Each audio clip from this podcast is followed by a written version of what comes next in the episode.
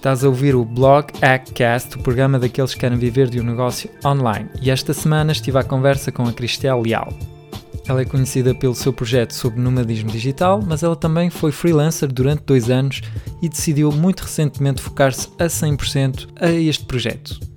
E vais reparar que neste podcast não vamos falar muito sobre nomadismo digital, até porque eu, quando convido pessoas para o podcast, procuro sempre fazer questões que nunca lhe foram colocadas e, portanto, se queres saber um pouco mais sobre nomadismo digital, vai ao site da Krystel, nomadismodigital.pt. Mas antes de fazer isso, continua a ouvir este episódio, onde vais aprender o método exato que a Krystel usou para conseguir os seus primeiros clientes como freelancer.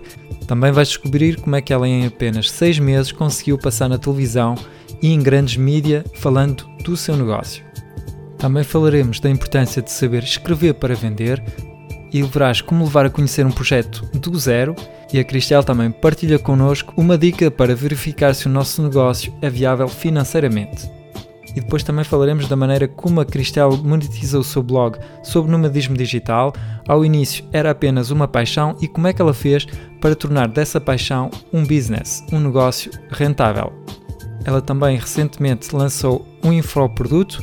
Ela criou uma academia digital e vai partilhar connosco então qual é o seu público-alvo e como é que ela criou o seu primeiro curso e como é que ela o levou a conhecer. E se ficares até ao fim, vais descobrir as dicas de produtividade da Krystel.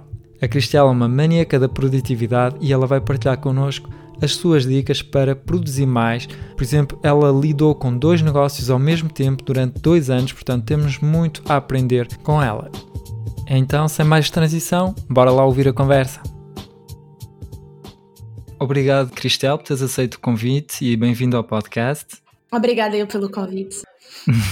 Ótimo. Estávamos agora a falar que eu, quando comecei o meu projeto, comecei a fazer umas pesquisas aqui em Portugal para saber o que existia no mercado, e eu gosto muito de um podcast em França que é sobre nomadismo digital, e então eu, quando fiz aquelas pesquisas, encontrei o teu site e de certa forma fiquei contente por ver que existia esse conteúdo, e também fiquei um pouco desiludido porque tu fizeste aquele projeto que eu sonhava fazer. Mas sabes que sim, realmente eu fui a pioneira. Eu não gosto muito da palavra de ser pioneira em alguma coisa, porque ninguém está aqui para reinventar a roda, não é? Mas sim, aliás, é muito curioso tu unires o facto de gostares de um podcast em francês sobre nomadismo digital, porque eu estava em França na altura quando criei o Nomadismo Digital Portugal, e na altura realmente eu vi uma oportunidade, porque em Portugal não se falava do tema, isto em 2016, e ainda hoje não há em Portugal, há pequenos blogs, uma coisa muito pontual, mas não há outro site sem ser o nomadismodigital.pt, o meu, onde se fala realmente de uma forma concentrada sobre o trabalho remoto, o empreendedorismo digital, o trabalho freelance. E isso também, eu tenho a visão um bocadinho contrária da tua, se calhar sou um bocadinho mais positiva, é que eu acho que as pessoas, quem é freelance e quem trabalha desta forma, digam que o façam, escrevam sobre isso, partilhem, porque quanto mais formos a falar do tema, quanto mais houver blogs, informação a rodar sobre o tema do trabalho remoto, melhor vai ser para todos, porque as pessoas vão ter uma consciência maior do que é o trabalho remoto. Portanto, eu incentivo-te a criar algo similar. Está certo. É verdade que a nossa mentalidade também vai mudando, e eu agora, a perceber também, como tenho aqui este podcast, também estou-me a perceber que há poucos podcasts em português, e isso também, de certa forma, prejudica, porque se houvesse mais, as pessoas depois de ouvir um querem ouvir mais. Exatamente. E portanto, para mim, seria muito benéfico, não é, que muitas pessoas começassem a lançar o seu podcast. É a mesma coisa. É isso. Então, eu queria te perguntar, não é? Tu viveste em França 6 anos, não é? Exato. E agora ainda estás a viver nos Estados Unidos, não é? Ainda estou, sim. Agora estou aqui pontualmente em Lisboa só para a renovação do visto, mas volto para lá agora já no início de 2019, e sim, moro desde 2017, início de 2017, na Califórnia. E eu queria te perguntar, porquê é que decidiste lançar então esse projeto em Portugal e não em francês ou em inglês? Olha, foi um bocadinho pelo que eu acabei de dizer há pouco, não é? O facto de, em Portugal, em 2016, não se falar sequer no tema de trabalho freelance. Eu fiquei muito no início do projeto no freelance, ainda hoje também, muitos conteúdos são sobre isso, porque 2016 representou o ano em que eu me tornei freelancer a full-time. Eu tinha começado a trabalhar em freelance final de 2014, início de 2015, de forma muito part-time. Eu estava a estudar ainda na altura, a tirar a licenciatura, tinha o meu estágio, pronto, estágio/trabalho, o que me dava um rendimento, não é? O que me pagava as contas, e paralelamente a isso decidi então começar a perceber o que era ser freelancer, porque a ideia de trabalhar a partir da internet, que é uma coisa que eu adoro, sempre adorei a internet e o digital, poder fazê-lo de qualquer lugar, enquanto eu viajava, e isto era assim uma loucura para mim, eu quis saber como é que se fazia. Aqui a questão foi que, apesar de eu viver em França, trabalhar em francês, falar francês o dia todo, eu sou portuguesa, cresci em Portugal e sou doida pela língua portuguesa e expresso-me em português e sonho em português. E para mim fazia sentido, já que eu estava a criar a minha própria atividade, fazê-lo para Portugal e em português. E então a primeira barreira foi logo aí, foi encontrar outros profissionais de Portugal, porque no Brasil isto já encontrava muita informação no Brasil sobre o trabalho freelance, mas em Portugal eu não tinha nenhum exemplo a seguir ou a quem fazer perguntas sobre coisas muito básicas, sobre como abrir atividade, como passar recibos verdes, coisas desse tipo. E então como eu tive que aprender tudo sozinha e bati muitas vezes com a cabeça nas paredes, sobretudo nesse tema da burocracia, foi muito complicado a perceber como é que funcionava toda esta logística. Quando eu realmente consegui então tornar-me freelancer a full time, eu decidi, ok, eu vou criar aquilo que eu precisava de ter tido no início, e assim surgiu o nomadismodigital.pt. Ok, queria-te perguntar, como é que tu conseguiste o teu primeiro cliente como freelancer? Foi ter contigo ou como é que foi? Não, o meu primeiro cliente como freelancer foi no Upwork. Portanto, uma plataforma de trabalho remoto, uma das mais utilizadas, porque eu na altura, ainda por cima, nem sabia o que é que eu queria fazer enquanto freelance. Eu estava a tirar comunicação, mas a comunicação a nível do curso era uma comunicação muito, muito literária, ou seja, o meu curso foi muito baseado na comunicação do século XVIII, ou seja, inícios, os Gutenberg, as revoluções do livro, era uma coisa muito académica e nada prático, nada aplicado imediatamente à vida prática, não é? Ou seja, foi um curso, uma licenciatura que era destinada a quem queria seguir mestrado ou doutoramento a seguir. Portanto, aquilo... Também, eu acho que foi por isso também que eu procurei um escape, porque eu fui percebendo, ok, aquilo que eu gosto de fazer, a faculdade não me está a ensinar, portanto tive que me fazer um bocadinho à vida nesse sentido. E então na altura, ok, eu sabia francês, sabia inglês, sabia português, gostava de escrever, tinha tido um estágio em estratégia de marketing, numa agência de comunicação, pensei, ok, isto dá para fazer muita coisa, não é? O que é que se procura dentro disto tudo que eu sei? E então o primeiro trabalho que eu tive, eu lembro-me tão bem, foi um trabalho super mal pago, como muitos no Upwork, foi um trabalho de tradução, ou seja, nada a ver com aquilo que eu acabei por fazer. Portanto, foi uma coisa muito... tradução francês-inglês, uma coisa assim, já não me lembro. E então, muito rapidamente também fui percebendo o que é que eu não queria, e a tradução foi logo uma delas, que eu percebi, isto não é para mim. E pronto, foi isso. É porque tu no Upwork estás em concorrência com pessoas do mundo inteiro e os preços acabam por ser muito concorrenciais, não é? Exato, sim.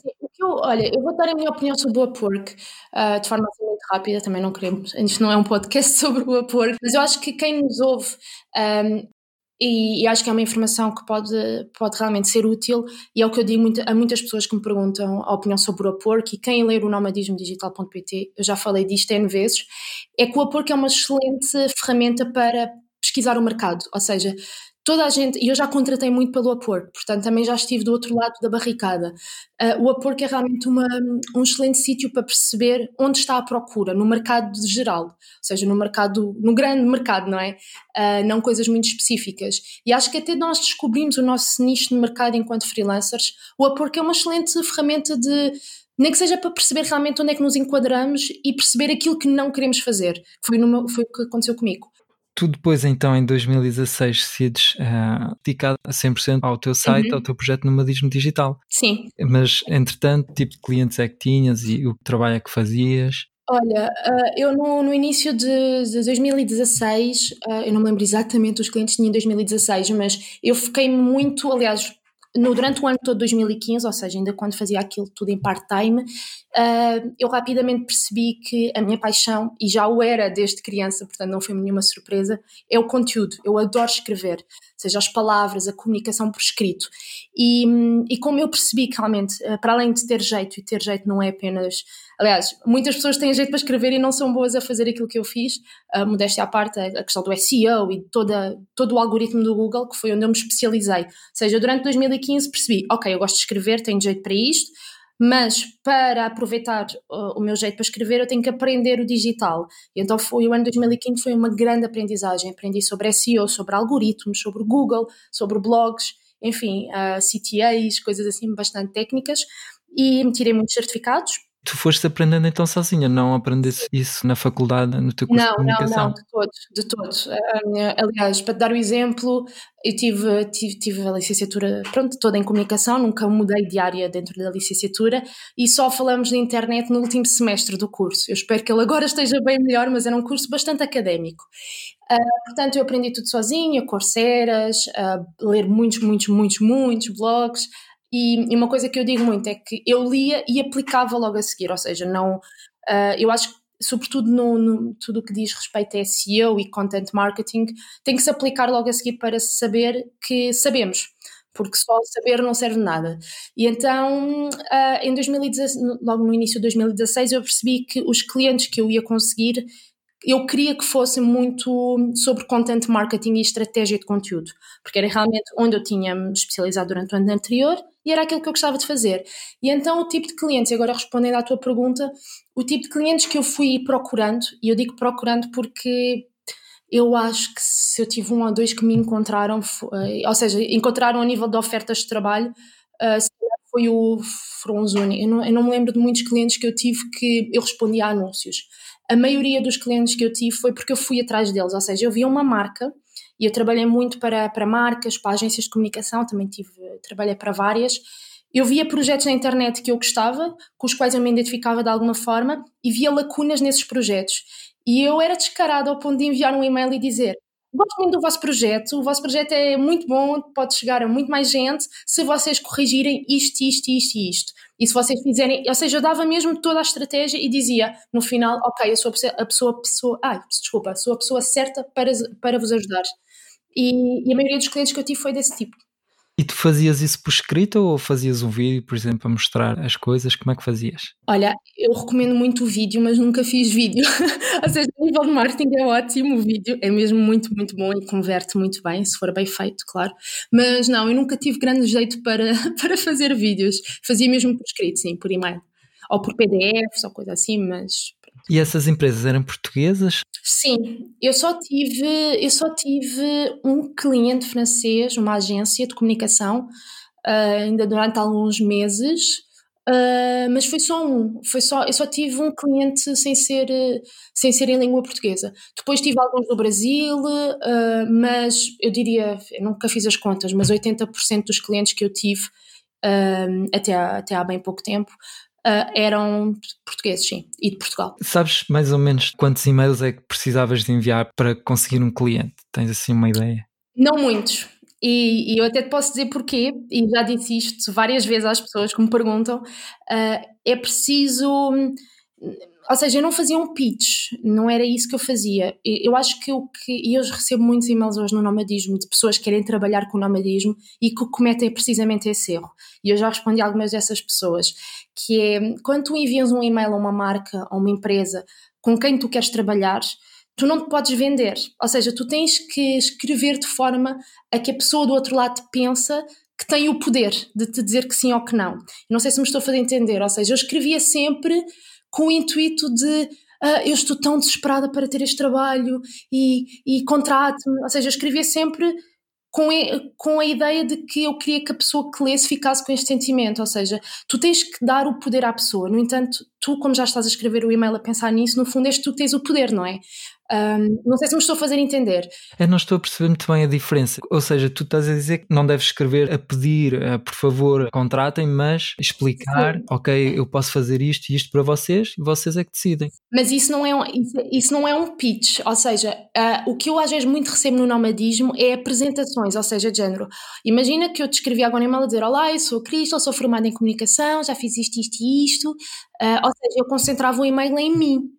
Era, percebes? E eu era completamente diferente, eu centrava o e-mail no cliente, ou seja, eu dizia, não, o cliente está mesmo a precisar disto, está, eu posso ajudá-lo, mas, ou seja, incutir a necessidade ao cliente. E isso é muito importante, mas isso é uma arte, não é? E é preciso muito treino. Eu enviei muitos e-mails durante o ano 2015 que ainda hoje não tive resposta. Mas quando tu vais treinando e sobretudo é fazer um exercício, é o que eu digo a muitas pessoas, façam o exercício de escrever e-mails para vocês. Escrevam um e-mail que vocês gostariam de receber de alguém que gosta do vosso projeto e que quer trabalhar com vocês. Como é que tu foste aprender do isso, essa forma de escrever? Como é que tu percebeste que, ok, o que eu estou a enviar agora não está a funcionar porque isto? Foste ler livros, aprender mais sobre copywriting? Como é que foi? Eu aprendi muito sobre copy, apesar de não ter sido uma das áreas que eu acabo, pronto, eu não trabalho como copywriter e nunca trabalhei, mas sou uma curiosa e adoro a arte do copywriting. E aqui eu vou um bocadinho fugir da resposta, se calhar, do digital, que apesar de eu ter lido muito sobre copy e muitos blogs sobre copywriting, onde eu aprendi mais sobre copy foi numa agência de comunicação, onde eu fiz o meu estágio. Eu fiz um estágio de 3 meses numa agência de comunicação e numa agência tu trabalhas com designers, com programadores, com estrategas e com copywriters, se tiveres essa sorte. E eu tive essa sorte, eu trabalhei lá, ao meu lado estava um copywriter e para além de ele ser um escritor fabuloso, eu aprendi imenso com ele, porque eu fazia-lhe tantas perguntas, eu era mesmo curiosa. E ele ensinou muita coisa, e realmente quem me ensinou foi ele, porque eu na altura fiz aquele estágio e ainda nem pensava em ser freelancer, foi no meu 2º ou 3º ano de faculdade, e aprendi imenso com ele, ou seja, às vezes o offline traz-nos boas aprendizagens para aquilo que queremos desenvolver no online, sem dúvida. É engraçado porque eu, por exemplo, tenho-me interessado bastante por copywriting e comprei um curso, aliás, uma formação online sobre copywriting, e a pessoa que fez aquele curso, ele aprendeu tudo copiando à mão cartas de um copywriter muito famoso, sei lá, dos anos 60, em que ele pegou nos anúncios que ele escrevia naquele tempo e escreveu-os à mão para realmente perceber qual eram as estratégias, qual era a estrutura de um bom texto, e portanto foi assim que ele aprendeu, e agora eu estou... Até porque, olha, aquilo que eu disse há pouco do reinventar a roda, se há algo que não se reinventa, apesar de as pessoas acharem que é tudo uma inovação, o conteúdo e sobretudo a arte do copywriting e de venda, não é? De venda estratégica, é uma arte que já vem, quer dizer, dos anos 20, não é? Quando aquelas publicidades de frigoríficos, num povo que não tinha dinheiro mas acabava por comprar um frigorífico. Isso é uma arte, não é? É incutir, como eu disse há pouco, as pessoas, eles não chegavam lá a dizer que comprem este frigorífico, não, tinham que incutir o interesse da pessoa em ter essa necessidade, não é? Ou seja, tu podes não ter necessidade de comprar um frigorífico, mas eu vou-te colocar essa necessidade de alguma forma. Isso realmente é muita tentativa e erro. Portanto, não se escreve o primeiro texto com certezas que se vai vender alguma coisa. Normalmente as primeiras coisas que nós escrevemos não tem conversão nenhuma, não é? Portanto, é experimentar, é escrever muito e escrever como se fosse para nós. Acho que também é um bom conselho a deixar. Ótimo. Queria-te perguntar, então tu dizias que quando começaste a escrever conteúdos sobre nomadismo digital em Portugal, tu reparaste que havia realmente uma diferença, uma realidade diferente entre Portugal, os Estados Unidos, a França, por exemplo. Agora estou a começar recentemente também a criar estes conteúdos em Portugal, mas quais são assim realmente as grandes diferenças que tu notaste? Olha, a principal, e eu acho que é mais visível quando começas a pesquisar sobre trabalho remoto, sobre freelance, sobre empreendedorismo, é os valores envolvidos. E isto é muito triste logo dizer do início, mas vamos logo pôr o dedo na ferida. Quando vemos aqueles americanos, e eu agora que estou lá consigo ainda perceber mais esta realidade, quando eles falam de projetos que lhes dão $1 milhão, e tu vês imensos. Pinterest é um excelente sítio para encontrar pessoas que falam nisso e que colocam lá as contas delas e que é real. É possível, mas é um contexto completamente diferente, porque quando tu trabalhas em língua inglesa, tu estás a abranger o mundo inteiro, Portugal incluído, não é? Porque hoje em dia quase toda a gente fala inglês. Portanto, os valores envolvidos são sempre maiores, não é? E mais amplos. O francês também de alguma forma, porque tem o Canadá, portanto eles também conseguem, e o Luxemburgo e a Bélgica, portanto conseguem também abranger muito mais público do que nós. Aqui depois a língua portuguesa, o que eu notei logo muito desde o início, e sobretudo porque muitos clientes que eu tive no início enquanto freelance foi para o Brasil, é que nós, apesar de, ok, podemos conquistar uma parcela do Brasil, que é um país gigantesco e um mercado gigante, muito maior que Portugal, mas nós temos diferenças visíveis em nível de realidade, ou seja, os nossos problemas enquanto portugueses não são os mesmos dos brasileiros, e eu tive muita dificuldade, por exemplo, em fazer marketing de conteúdo para os meus clientes do Brasil, e foi por isso que até fui deixando, e apesar deles na altura pagavam bem os clientes que eu tinha no Brasil, mas eu tive que deixar de fazer porque o tempo que me consumia à pesquisa era muito superior a trabalhar para um português, porque eu não tinha noção dos desafios económicos, da cultura, não é? Porque quando fazemos marketing também é cultural, nós temos de ter atenção à cultura da pessoa. Ou seja, eu acho que a grande diferença entre escrever para Portugal ou produzir em Portugal, em português de Portugal, é que nós temos que nos focar 80% da nossa energia, um bocadinho aquela regra do 80-20, focar a maioria da nossa energia para Portugal, que é um país pequeno, não somos muitos, não é? Mas isso traz também oportunidades, portanto, como eu disse no início, eu sou muito positiva em relação a estas coisas. Como nós vimos, e tu próprio disseste no teu projeto também a mesma coisa, que é, nós somos poucos, é um mercado pequeno, somos muito competitivos quando temos concorrência, mas grande parte dos portugueses ainda está a despertar para estes temas do empreendedorismo e do marketing e do nomadismo e tudo mais. Portanto, temos aqui uma grande oportunidade para se tornarmos referências no nicho. E isso já não acontece no Brasil, porque agora se no Brasil fores fazeres o teu blog hack lá, vais ser só mais um. Ir ter sucesso, mas vai exigir muito mais de nós e muito mais trabalho. Portanto, também é uma grande oportunidade de trabalhar para Portugal e para portugueses neste momento. Aliás, tu dizias no podcast da Cláudia Fonseca que após 6 meses de teres criado o Nomadismo Digital já estavas a ser convidada pela TVI. Menos de 6 meses. Ficaste, imagino, surpreendida com isso, e depois como é que fazes para gerir? Imagino que não estavas lá muito à vontade para estar ali na televisão, para começar as entrevistas, não sei. Tiveste algumas dificuldades para gerir o stress ou assim? Olha, como é que foi? Eu digo muitas vezes é que falar é o meu hobby, portanto, eu normalmente não sou muito tímida. Se calhar até é uma proteção isto de também ser tão à vontade. Portanto, não, até estava à vontade. Todas as entrevistas que dei, até à Sábado, que tive a minha primeira sessão fotográfica para uma revista, que era algo que eu nunca pensei ter antes dos 30 anos e aconteceu. Foi, eu acho que o que ditou o facto de eu, foram 5 meses, foi em julho, foi em menos de 6 meses, ter logo sido convidada para a TVI, para a Sábado, aquele verão foi realmente bastante mexido, para a Visão também.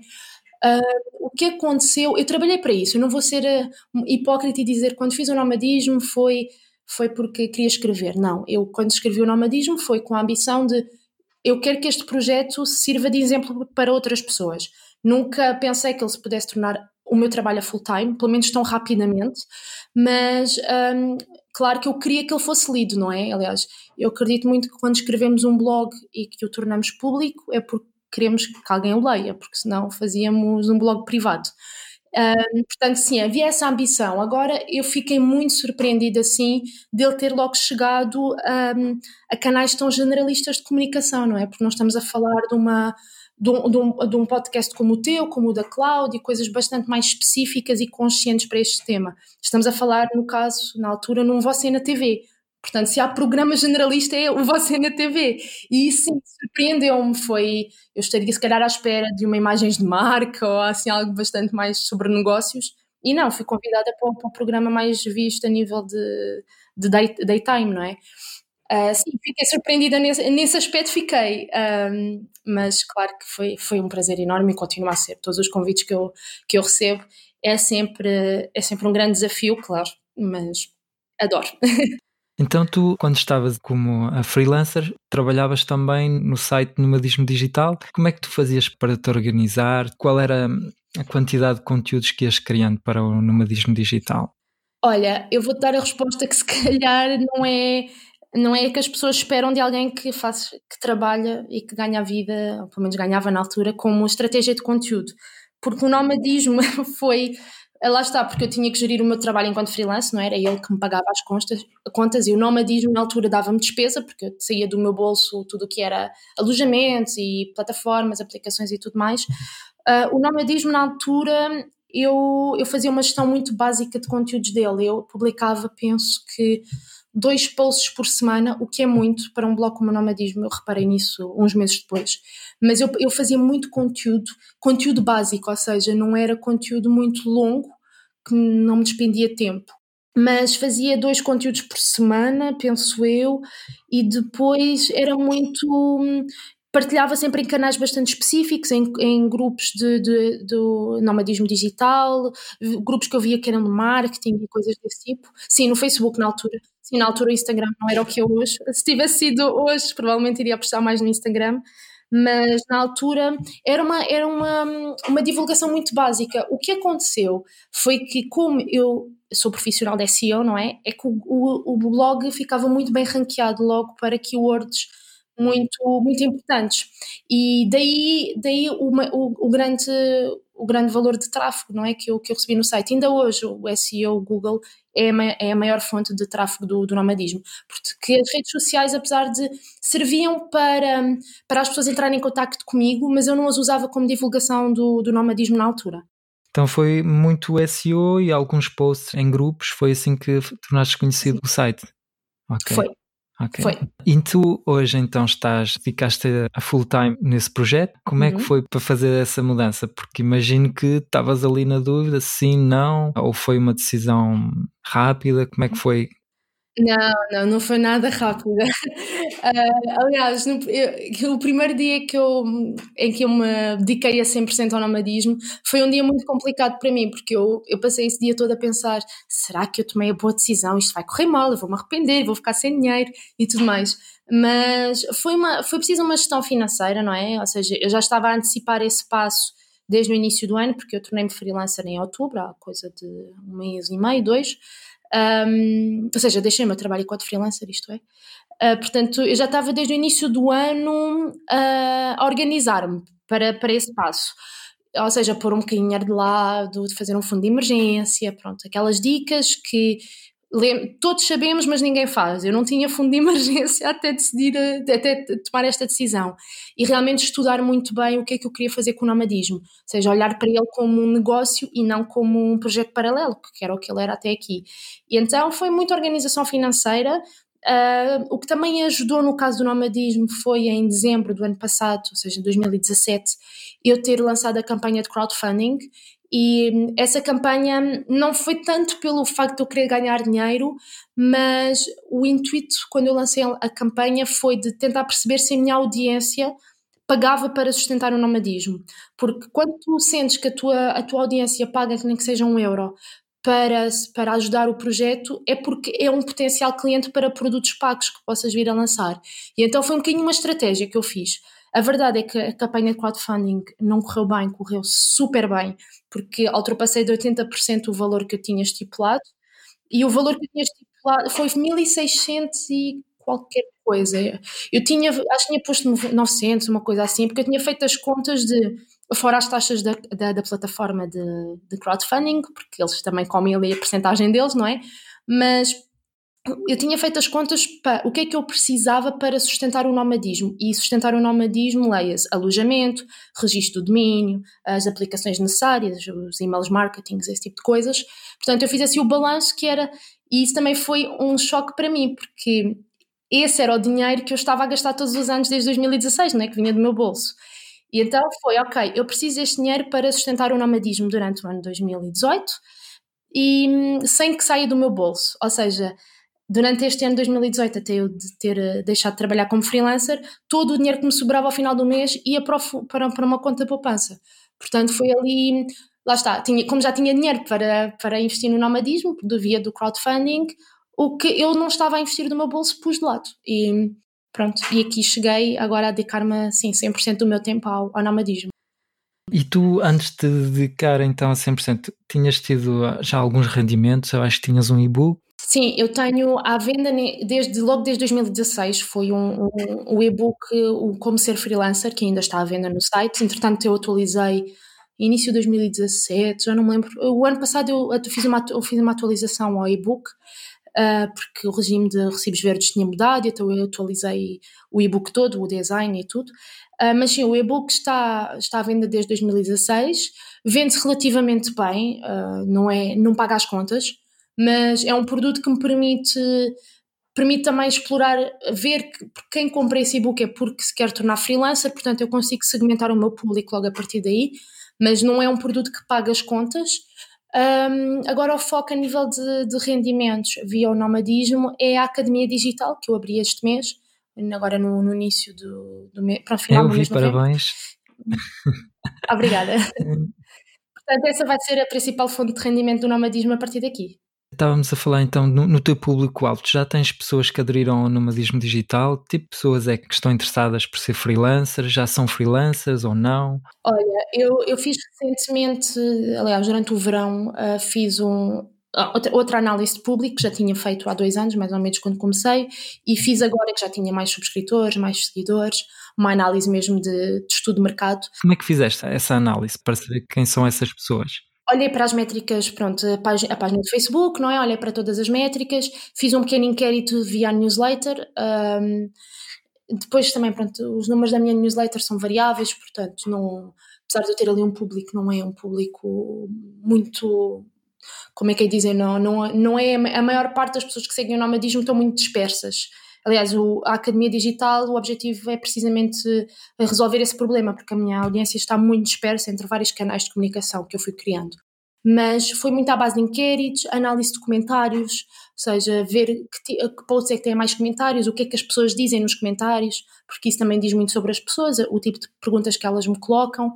E então tive ali um ou dois meses durante o verão a olhar para todos esses dados que eu tinha e fui percebendo que, mais uma vez, como eu dizia há pouco, o nomadismodigital.pt tem um grande problema, que é, eu falo para toda a gente, eu não tenho um público muito que dê para enquadrar, ou seja, o trabalho de criação de persona, que é uma coisa que se faz muito em marketing, eu ainda não consegui fazer no nomadismo, porque eu tenho muito público, por exemplo, que está ainda na faculdade, como aconteceu a mim, está na faculdade, está muito insatisfeito com o curso que tirou e não sabe o que é que há de fazer à vida. Tem pessoas, muitas pessoas acima dos 45, 50 que não querem esperar pela reforma para serem felizes profissionalmente. Tem pessoas entre os 30, 40 que até ganham bem, têm um trabalho seguro, mas não se sentem realizadas. Tem muitas pessoas que têm ideias, não sabem como implementar, portanto eu tenho um bocadinho de tudo, sinceramente. E isso também cria muitas dificuldades a nível de marketing, sem dúvida, mas é muito desafiante. É verdade, é verdade. Talvez possas um produto para cada uma dessas pessoas? É esse o plano, ali na academia. Sim, aliás, a Academia Digital é precisamente isso, porque é um local onde todos os meses vai sair um curso, um workshop e um material, ou seja, vai haver 3 conteúdos novos por mês dentro da academia. E eu já tenho assim os temas dos conteúdos mais ou menos pensados e estruturados para 2019 e todas as pessoas, qualquer que seja a sua situação, o seu momento da vida, o seu contexto, vão encontrar ali conteúdos que podem ajudá-la a resolver e a avançar ou até a recuar, porque às vezes também preciso recuar um bocadinho no que fazemos para perceber uma big picture, não é? Portanto, ali na academia, como é esse o objetivo, é precisamente por eu saber que a nível de redes sociais eu não consigo falar para todos, criei uma plataforma onde vou poder falar para toda a gente. Podes dar assim um exemplo do curso? Atualmente acho que já tens um, sobre o que é que fala e que formato é que é esse curso? Olha, o curso que já está disponível agora na academia e que vai estar sempre disponível, não é? Porque apesar de serem 3 conteúdos novos por mês, as pessoas que se inscreverem, sei lá, em março vão ter acesso a todos os conteúdos saídos nos meses anteriores, não apenas ao mês de março. O que ele está agora disponível é sobre produtividade. O tema, aliás, o título do curso é Adiciona Horas à Tua Vida. E é um curso que eu tinha feito para mim já desde o ano passado, ou seja, já é um curso que eu tinha no computador quase a publicar e hesitava sempre, ainda não é o momento e tudo mais. Foi um curso que eu fiz para mim e para alguns amigos meus, empreendedores também, e que é um curso onde eu falo sobre organização de tempo. É das perguntas que, sobretudo quem me conhece e já trabalhou comigo, me faz muito, porque eu sou um bocadinho maníaca de organização e sou muito organizada a nível de tarefas, de tempo e trabalho muito. Sou mesmo gosto de ter tudo bem organizado, porque acho que quando tu tens a tua vida e o teu trabalho organizados, se algo sair do teu controle, tu consegues... Não entras em stress. E então o curso é sobre isso, é como analisar a tua agenda, onde encontrar espaços na tua agenda onde podes dedicar-te ao teu projeto, ao teu blog, ao teu podcast, o que for, como analisar a tua agenda, porque é uma coisa nós dizermos que das 9 às 5 trabalhamos, mas o resto do tempo às vezes é difícil saber, não é? Os buracos de tempo que temos.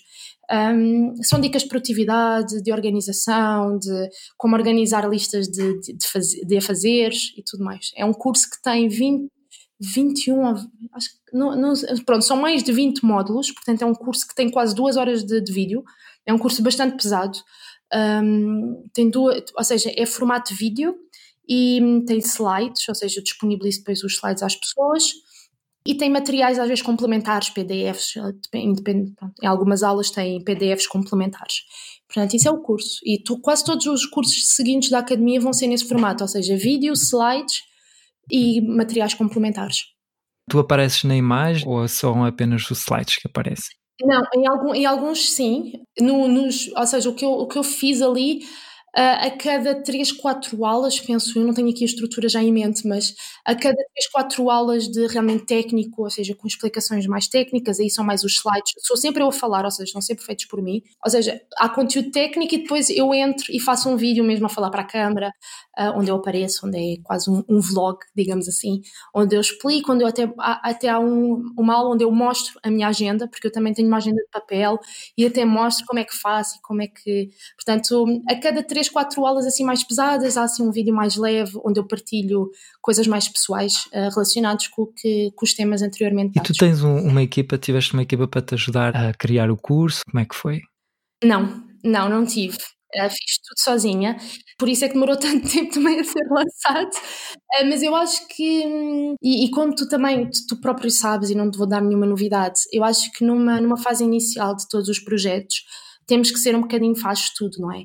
Porque ainda não temos dinheiro para contratar alguém, ainda nem, às vezes nem sabemos muito bem quem que podemos contratar, a mim aconteceu muito isso. E também dá trabalho depois fazer a gestão dessa pessoa. Sem dúvida, exatamente, delegar dá trabalho. E mais uma vez, apanhando o tema da produtividade, se não sabemos como delegar, se calhar vamos perder mais tempo a delegar do que se fizéssemos nós. Portanto, numa primeira fase eu acho que faz parte do empreendedorismo, não é? Fazer tudo sozinho. E depois aos poucos, se tudo correr bem, se as coisas gradualmente forem no bom caminho, certamente vamos ter que contratar alguém, não é?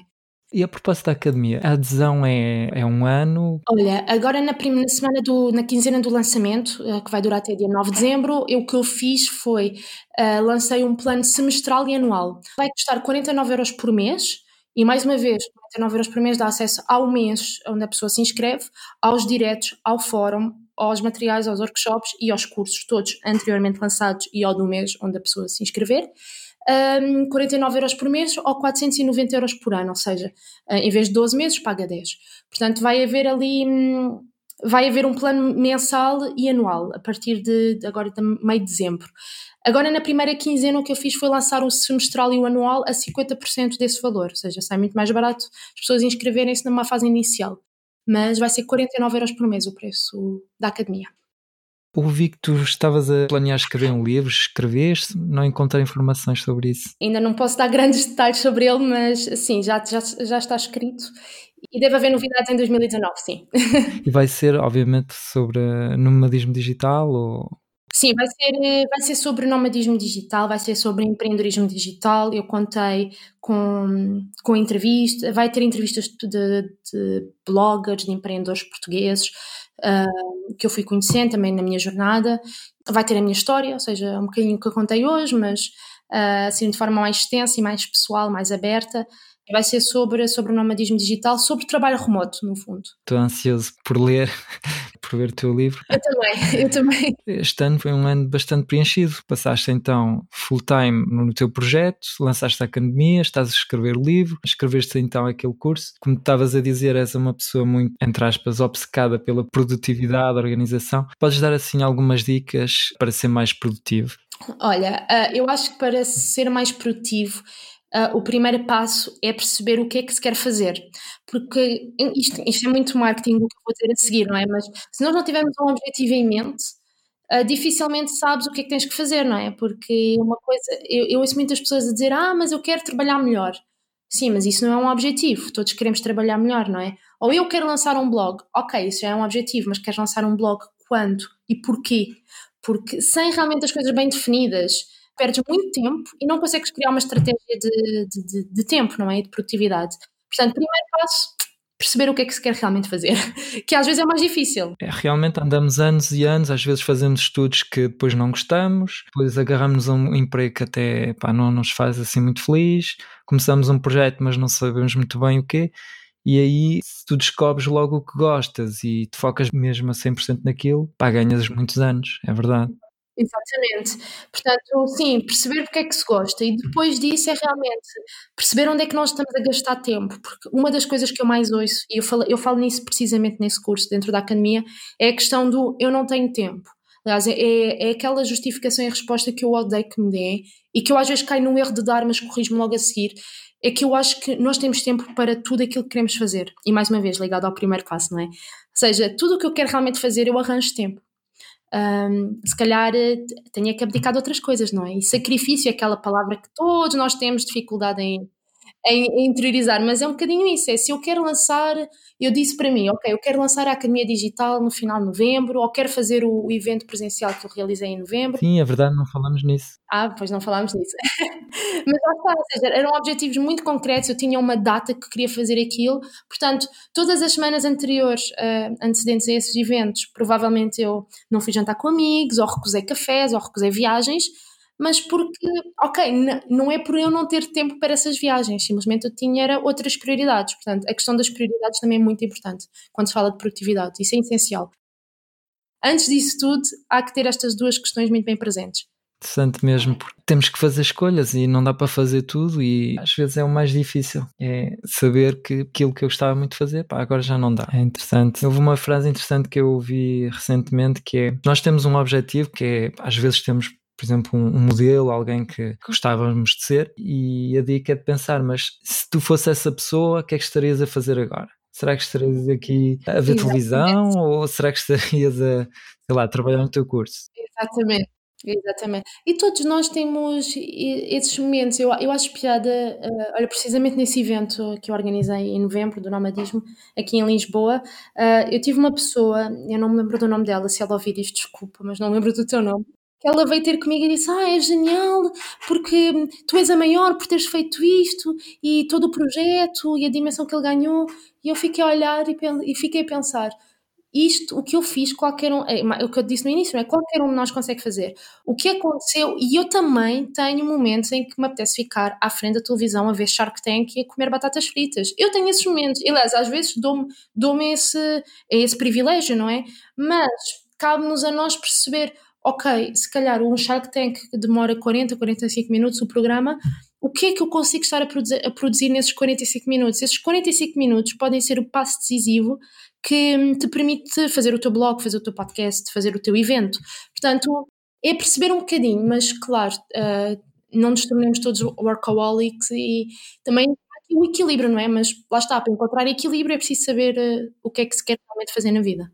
É interessante falar em workaholic, porque eu vi uma coisa interessante que era o objetivo, quando muitas vezes as pessoas criam o seu próprio negócio ou se tornam freelancers, é porque estão insatisfeitos com o seu emprego, por exemplo, e depois acabam por criar um emprego que também não gostam porque se esforçam demais, porque trabalham ao sábado, trabalham ao domingo, não contam Sim. as horas porque é o projeto deles. E uma coisa, aliás, que é interessante, porque tu foste fazendo os dois projetos ao mesmo tempo, freelance e o teu projeto de nomadismo, e eu também estou aqui a fazer este podcast e tenho um emprego, e eu acho que isso é uma vantagem, porque isso obriga-te a fazer mesmo o que é indispensável, pensar mesmo 20 ao tempo, não tenho Exatamente. Tempo para andar a fazer coisas inúteis neste projeto. Não, dá-te foco, não é? E eu acho que é essencial, mais uma vez estamos a falar de prioridades, não é? Neste momento a tua prioridade é realmente otimizar o teu tempo para aquilo que é necessário, e é o que não sei se já te fizeram essa pergunta, mas a mim já me fizeram algumas vezes, que é, eu já tenho uma ideia, eu já tenho um blog, ou já tenho um podcast, o que quer que seja, que tenho sucesso e que acho que consigo ganhar dinheiro com aquilo e monetizar,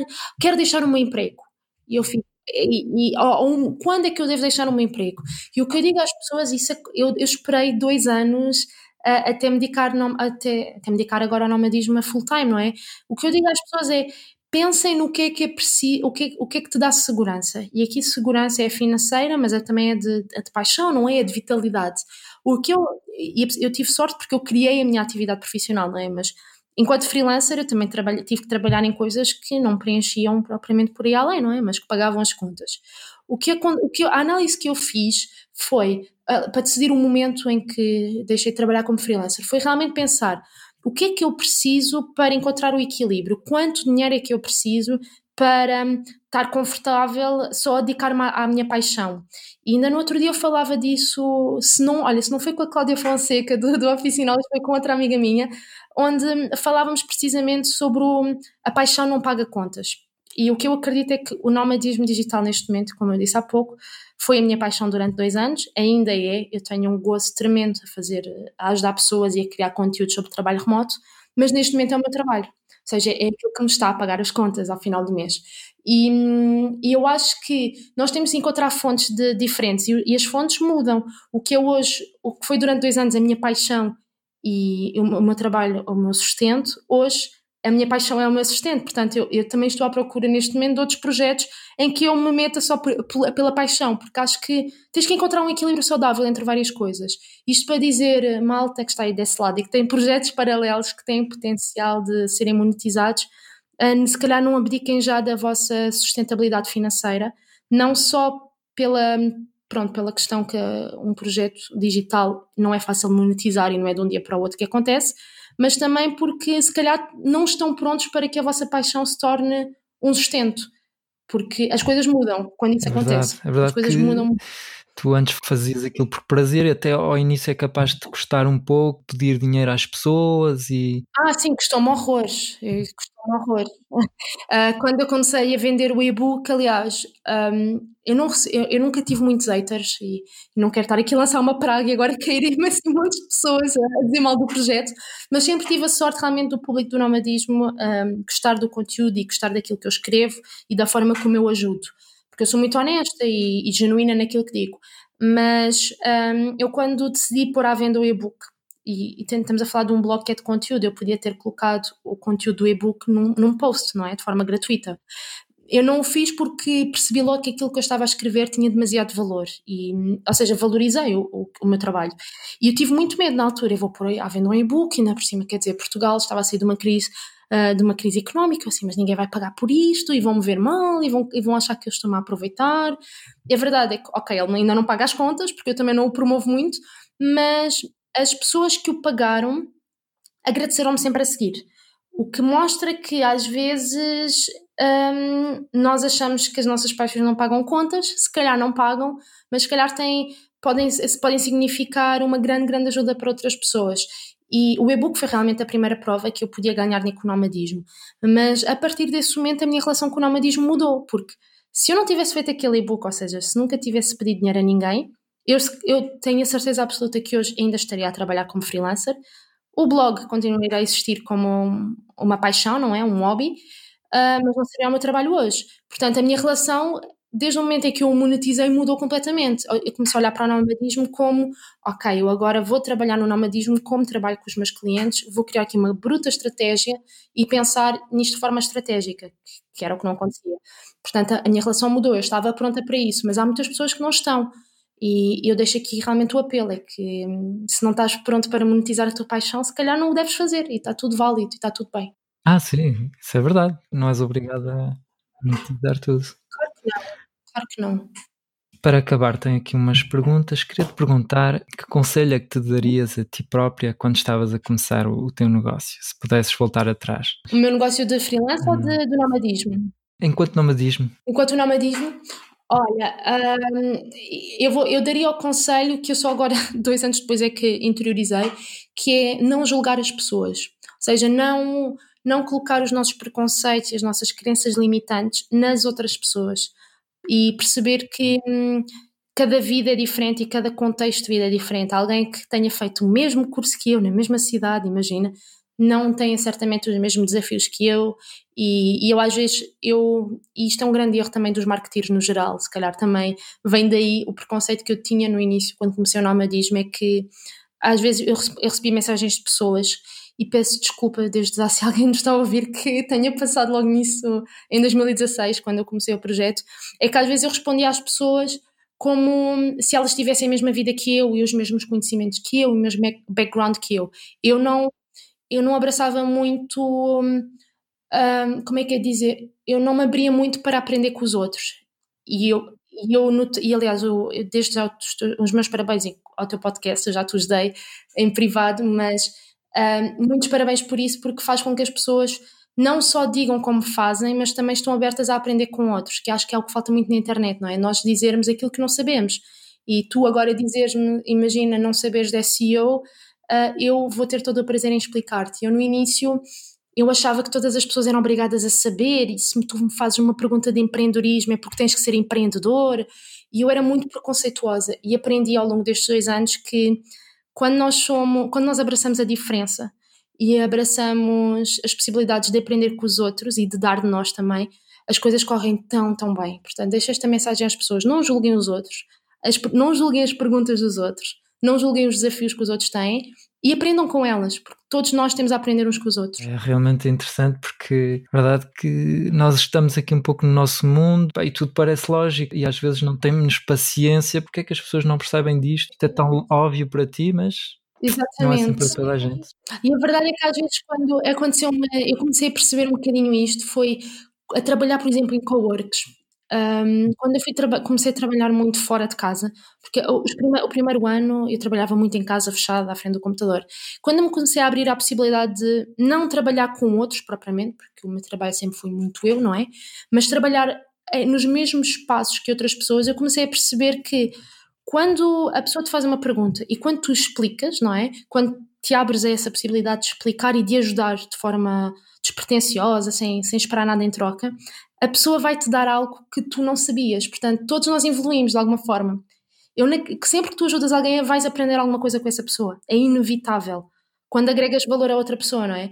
E quando eu comecei a perceber isso, que sempre que explicava algo de forma despretensiosa a alguém, a pessoa, às vezes só com o seu agradecimento, ou a sua forma de agradecer era materializada num trabalho que ela me oferecia, ou o que quer que seja, eu aprendia com ela, e então eu comecei a perceber, espera lá, se eu ajudar os outros de forma despretensiosa, eu vou aprender em algum momento, eu sou curiosa e adoro aprender, portanto, é o que eu deixo às pessoas, é aprendam com os outros, abram-se essa possibilidade. Queria-te perguntar se tens um livro que costumas oferecer, se tens assim um livro que recomendas a quem nos está a ouvir. Pode ser sobre nomadismo, sobre freelancing. Olha, um livro que eu recomendo muitas vezes, e não sei se alguém já aqui no podcast falou nele, é o Rich Dad Poor Dad, que é um clássico do Kiyosaki. Ainda não ofereci a ninguém, mas agora deste-me uma ideia agora para o Natal. Não é um livro sobre trabalho remoto. Exato, não é um livro sobre trabalho remoto, não é um livro sobre empreendedorismo, quer dizer, tem ali umas passagens um bocadinho mais de empreendedorismo, mas não é um livro temático, não é um Tim Ferriss, que é clássico, uma bíblia para os nómadas digitais, mas o Rich Dad Poor Dad foi um livro que destruiu muitas crenças que eu tinha sobre dinheiro e sobretudo sobre a forma como olhamos para as pessoas que têm dinheiro. Eu achava que, se eu conhecesse a Krystel de hoje, se calhar há 3 ou 4 anos atrás, eu achava, mas ela está a ganhar dinheiro a ajudar os outros, mas quem é que ela acha que é? Eu teria esse pensamento preconceituoso, porque quando nós temos alguém que ganha dinheiro com aquilo que nós queremos fazer, o nosso primeiro pensamento não é inveja, não é? É quem é que ela pensa que é por estar a ganhar dinheiro, a trabalhar, e ainda é feliz? Mas não, o trabalho é sacrifício, o trabalho é queixar, não é? Aliás, uma das queixas que as pessoas fazem mais no dia-a-dia é sobre o trabalho. Portanto, quem sou eu para gostar daquilo que faço? E o Rich Dad Poor Dad vem-me desconstruir essa ideia de que é possível, o trabalho não precisa de ser sinónimo obrigatório de sacrifício e de tristeza e de dor e de sofrimento, mas que também é possível e é válido ganhar com aquilo que somos bons a fazer. Não há nada de errado nisso, muito pelo contrário. E quando eu li este livro foi quando lancei o e-book do Como Ser Freelancer, portanto tenho aqui uma relação muito emocional com ele, porque se calhar se não tivesse lido aquele livro provavelmente teria colocado o conteúdo do e-book de forma gratuita. Sabes que eu estou muito focado em infonegócios, neste podcast estou muito focado nisso, e é exatamente isso que estavas a dizer, é que basta tu teres um conhecimento que as pessoas não têm, basta saber um pouco mais do que as pessoas querem aprender para tu poderes ensinar e toda a gente fica a ganhar. Tu ensinas e tens o teu retorno financeiro. Sem dúvida. Eu há bocado dizia, não sei se te lembras, que quando eu disse que aprendi muito com os conteúdos do Brasil na altura, quando comecei no freelance, eu tive dois, não sei se foram mentores, mas pronto, falei imenso com eles durante vários meses, portanto, eles ainda se calhar lembram-se de mim, portanto foram meus mentores de alguma forma, que é o M Viegas e a Jacques Barbosa, são os criadores do nomadasdigitais.com no Brasil e já tiveram várias empresas, várias revistas digitais. E eu nunca me vou esquecer de uma frase que o Emma me disse na altura, quando eu estava com aquele medo de, mas eu só por saber, sei lá, de Photoshop, não vou fazer edição de Photoshop, coisas assim. E ele disse-me que tu não precisas de ser cinturão preto para ensinar alguém que nunca aprendeu a lutar. E isto é um bocadinho de, se tu sabes um bocadinho sobre podcasts, tu não precisas ser um Bruno Nogueira que está agora no terceiro lugar da lista dos podcasts mais ouvidos. Não precisas ser um Pedro Teixeira da Mota para ensinar alguém a criar um podcast. Não, tu sabes mais do que eu. E eu, não é por eu ter o nomadismo no primeiro lugar do Google em keywords sobre freelance, que eu não tenho nenhum problema em pedir a alguém que esteja na segunda página do Google ajuda em alguma coisa. Porque aquilo que eu dizia há pouco, não é? Todos temos a aprender uns com os outros. E aquilo que eu se calhar sei melhor do que tu certamente, e eu me meto as mãos no fogo, que todas as pessoas sabem algo mais valioso que nós temos, que nós sabemos, não é? Portanto, se nós partilharmos desta mentalidade, todos juntos vamos crescer. Eu acho que isso é muito bom. E para acabar, queria-te perguntar onde é que podemos enviar as pessoas que querem saber mais sobre ti e sobre o teu projeto? Olha, nomadismodigital.pt, pronto, é o site do nomadismo. Agora a academia está em academia.nomadismodigital.pt. Também, pronto, a academia é o local onde eu hoje respondo mais a dúvidas, como tem um fórum, as pessoas podem me enviar mensagens privadas e é onde eu estou mais. Isto em relação ao nomadismo, enquanto Krystel, ou seja, enquanto indivíduo que anda aqui não propriamente ligado ao projeto, eu uso muito o LinkedIn, portanto procurando por Krystel Leal vão me encontrar, ainda por cima tenho um nome que não é muito comum, portanto é fácil de me encontrarem, ou através do Twitter também, que também uso muito. Portanto, são as plataformas que eu uso mais. Olha, só mais uma pergunta, porque estavas a falar, não é que tu criaste então um fórum para a academia. Podes explicar um pouco porque é que escolheste um fórum? Porque hoje em dia está muito na moda fazer grupos no Facebook, por exemplo. Eu equacionei durante o início da academia fazer realmente ligação direta a um grupo privado no Facebook, até porque o nomadismo já tem um grupo no Facebook, tem 1.100, penso eu mesmo, portanto é um grupo bastante movimentado, todos os dias eu aprovo posts por lá, portanto é um grupo bastante movimentado, mas eu senti que nem toda a gente usa o Facebook, nem toda a gente usa o Instagram, nem toda a gente usa o Twitter, como eu dizia há pouco, eu noto que a minha audiência está muito fragmentada, e então eu preferi realmente reunir as pessoas que dentro da academia num espaço próprio. E o fórum da academia é mesmo um fórum à moda antiga, tu tens o teu perfil, crias os teus tópicos em várias categorias, as pessoas comentam, partilham, citam, enfim, é mesmo um fórum à moda antiga, e isso também faz com que as pessoas que pagam para entrar na academia têm tratamento exclusivo, ou seja, o fórum da academia e toda a academia é o local principal para falarem comigo, são os e-mails prioritários a quem eu respondo, as mensagens prioritárias, portanto também é uma forma de eu privilegiar quem realmente ajuda o projeto e financia a existência destes conteúdos. Muito bem, ótimo, muito obrigado Krystel, foi muito bom falar contigo. Igualmente. E como reparaste, a Krystel conseguiu transformar o seu blog paixão sobre nomadismo digital num negócio rentável. E se algo te interessa, se tu, por exemplo, atualmente tens um blog e que queres monetizá-lo, queres fazer desse blog um blog que te dá rendimentos, eu criei uma formação para ti, é uma formação gratuita que podes receber em blogac.pt/audiência. Essa formação chama-se Construir uma Audiência Compra. E nessa formação eu mostro-te 2 métodos poderosos para ver se a tua ideia de blog, se a tua ideia de negócio vai funcionar. Depois também descobrirás como definir as prioridades a pôr em prática hoje no teu negócio para não andares perdido no meio desta selva da internet. Há sempre muitos truques, muitas dicas e não sabemos muito bem por onde começar. e com esta formação vais poder então definir as prioridades essenciais para o teu negócio e finalmente descobrirás um método para vender mais à tua audiência. Portanto, se algo te interessa, se tens um blog sobre a tua paixão, mas queres transformar nesse blog um blog rentável, vai a blogac.pt/audiência e recebes uma formação durante 7 dias. Eu explico-te exatamente então como construir a tua audiência que compra. E antes de acabar, quero agradecer o Marco Carvalho, que deixou uma avaliação no iTunes. E ele diz o seguinte: finalmente um podcast português que fala sobre negócios online e estratégias para ser empreendedor. Tenho ouvido podcasts franceses, mas este aqui do Francisco está muito bom, à espera de mais conteúdo. Muito obrigado, Marco, são realmente este tipo de mensagens que me incentivam a continuar a criar conteúdo para vocês. Portanto, se também tens gostado do podcast, se ele te tem ajudado de alguma forma, também podes deixar uma pequena avaliação no iTunes ou na tua aplicação de podcast. Muito obrigado por teres ouvido o episódio até ao fim. Até já no blog. Tchau.